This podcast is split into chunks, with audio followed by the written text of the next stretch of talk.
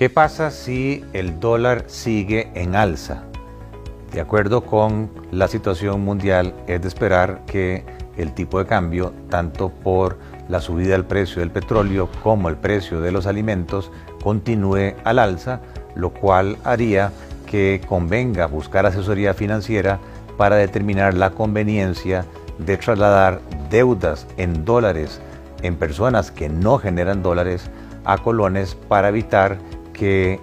tanto el principal como el servicio de la deuda absorban un porcentaje mayor del presupuesto familiar y eventualmente pongan dificultades o en aprietos financieros a las familias.